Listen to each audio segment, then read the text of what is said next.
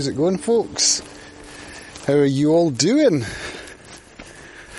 Dog walking time. It's nice to be out. It's been a kind of shitty day, to be honest. And uh, one of the things I've been thinking about is routine, which I've kind of not stuck to today by getting the dogs out late, but you know, getting my body moving because I'm working from home now. I'm sitting on my arse all day in the kitchen, actually, as it happens. I um, I used to sit in the kitchen usually till about lunchtime, but I've basically just settled in there. So I moved an office chair through from the living room. It was a spare one because the kitchen chairs are hard and not really all that comfortable. So as soon as I did that, it was good, more comfy. It's colder in there, so I've been wrapping up and uh, getting some clothes out the wardrobe and actually quite enjoying that, to be fair. And I've got loads of space there. I can set up my two laptops. I've got two screens and I use a chair as a writing desk and stuff like that. So that's my office and I'm kind of enjoying it. Stationery wise, things are going well. I went out yesterday and bought three pens from the booking card shop in Brodick. I do enjoy my pens, and one of them is a friction pen. Oh, car coming. That doesn't happen often along here. And it's going the other way, awesome. So, friction with an X. Pilot friction, it's erasable. It's actually quite a nice pen. And I also got a couple of Derwent fine liners with pigment ink 0.03 so very very fine nibs and one purple one black. And they're great for for writing in my my planners and what have you. And speaking of planners still waiting still waiting on the stuff coming from cult pens not cult pens jet pens.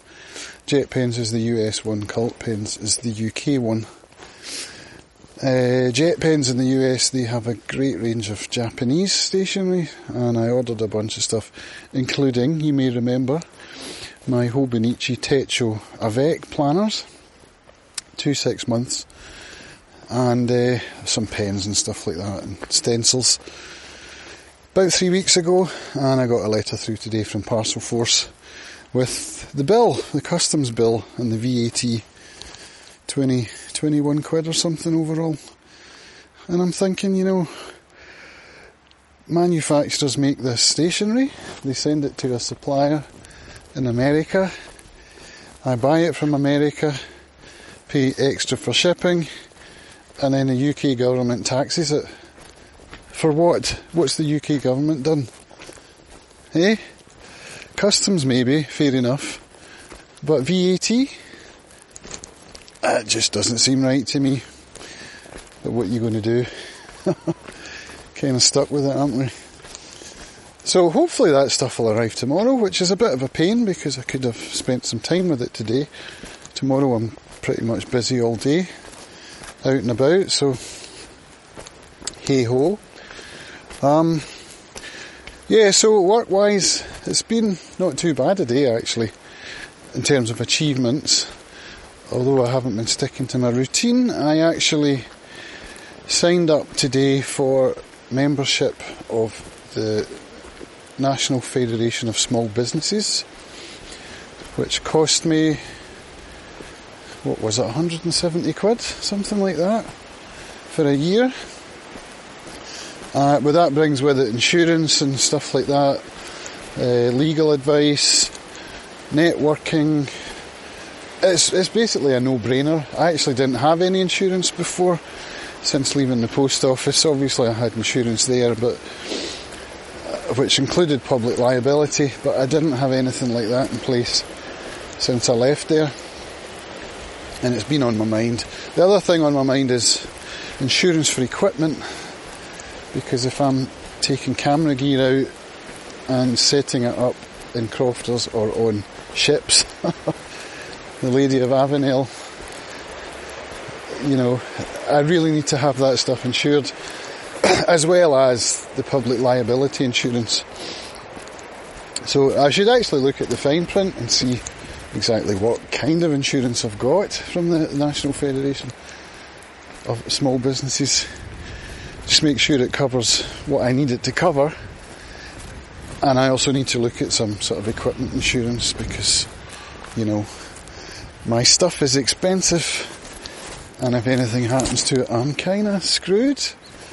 You know what I mean? So, yeah, National Federation membership done.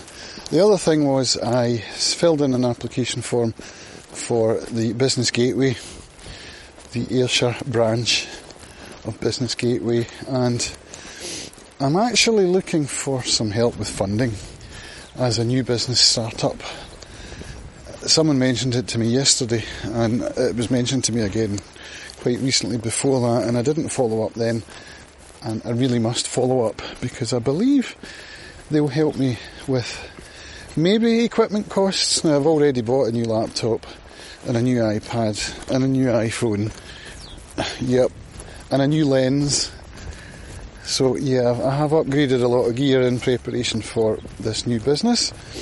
Not to mention all the stationery, but I haven't. Uh, I haven't looked at the, the full scope of the training costs that I want to, to look into, and by that, I will get into where I want to go. I've spent probably about a grand on training, perhaps even more than that actually. Three courses from Paul Jarvis, MailChimp, Creative Class, and Company of One. Uh, training from Hootsuite, which came with a certification. Training from Digital Marketer, which will come with a certification when I finish it. Uh, I think that's all for the moment. But I'm also looking at some sort of Facebook advertising course, and I'll tell you why. Because one of the things I read this morning from a guy who's also done the creative class course, and so he's a member of the Slack group that Paul Jarvis sets up for his his alumni. There's a guy called Simon Laney, Laney, down in Kent, and he published. Well, he published a link in Slack today to say that his website had gone live. So I checked his website out, and it's really good. It's really quite inspiring. So I signed up for his newsletter just to, well, to support him, but also to see, you know, how he's doing it and see what sort of ideas I can get for my own business. And one of the things he sent out was a link to an article he'd written about organic content versus paid content. I mean, this is something I've known about for a couple of months now, but I've been thinking, well, not thinking about, I'm planning to do some sort of Facebook advertising course because it turns out that if you're publishing only organic content, you're kind of wasting your time. And Simon's article backs this up with some statistics from surveys and what have you that show that organic reach, you're probably reaching maybe 2% of your, your user base, whereas poorer content but paid and targeted would reach more people. Not to say that we're planning on putting out poorer content, obviously not, but really to be competing in the game you need to be putting some, some money behind your your social media. And I do have some idea of how to do that, but I really could use a mentorship type training. And there are lots of them, you know, they come up. One of the things I've found since I've started doing this is that, you know, by following podcasts and people on Twitter and I find myself being marketed at all the time. And sometimes I find myself clicking the buy button, and sometimes I examine how long it's taken me to click that buy button, how many pieces of marketing I've had to have fall before my eyes before I click the button. So, I mean, it's an interesting observation. You know, I'm kind of experimenting in that way as a customer, but analysing what it is that they're doing that makes me end up spending money. So, you know, it's, it's useful in that respect, as well as, of course, the content itself being useful. So, the two that I've been looking at, one of them is called Molly Pittman, who does a course called Train My Traffic Person. And I heard her, I've heard her on a few podcasts actually. She's very enthusiastic. And uh, the other one is Amanda Bond, who I believe did a guest video on Social Media Examiner. And Amanda's course is called StrADegy, which makes me sound like I'm saying strategy in an American accent. Because Americans can't differentiate between D's and T's, am I right? They all sound like R's. But yeah, strategy. So, something about Amanda's style I find really quite appealing. She's quite profane She's not afraid of F bombs. And I find her style quite appealing, so I don't know, I'd be looking at one of those two probably. Just because those ones are top of mind, and why is that? Why are they top of mind? Because, you know, funnels and all that. So that's how that stuff works. I'm seeing it work for them. I know it can work for me. So one of my goals for this next couple of weeks, well, first of all, is to keep in mind my word of the year, which is patience. Perhaps it might not be a couple of weeks, but I need to set some goals and write it down on paper. I want to get my website done. I want to get a MailChimp newsletter set up. And I want to come up with a content plan for what the newsletter is going to contain. My website's live, but it's by no means complete. It doesn't actually use any techniques to get people's attention or anything like that. But it's there, so I've got something. So, for example, when I write to, as I did this week, Ian from Brand F, I can have a link in my email signature and he can click the link and he can see. And the other thing is the, the business gateway that I mentioned earlier. I applied sent the form away, and within 20 minutes, I had an email back from a rep who's coming over next week, which is fantastic, coming to Arran next Thursday. and he sent an email with his mobile number and said, Give me a call. So I gave him a call, which is not like me, making phone calls just like that, fearlessly. It's almost like I'm someone else.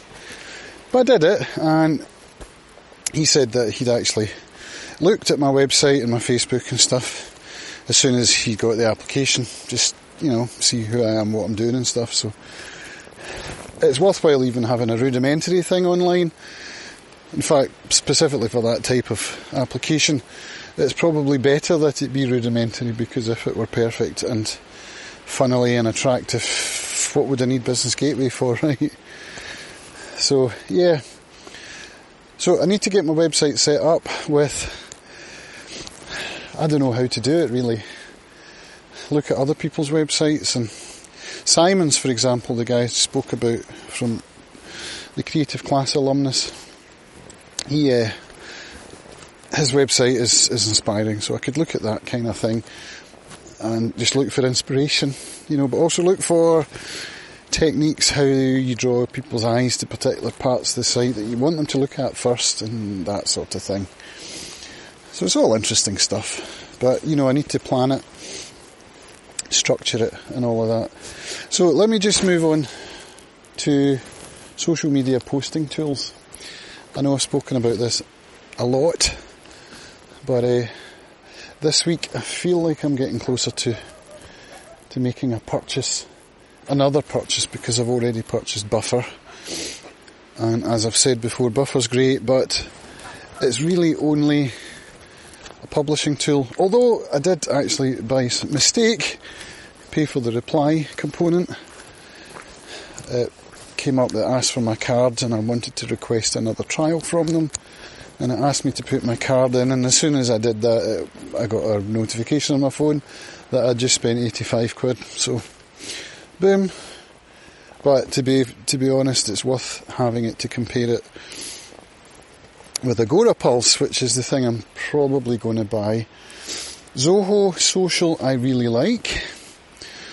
I mean, I should probably make this a separate podcast for marketing purposes. Maybe I'll do that. Maybe I'll make this into a separate one. Yeah, I will. So what I'm going to do, folks, is I'm going to say cheerio. Thank you all for listening, and uh, I'll speak to you all again very soon. Bye.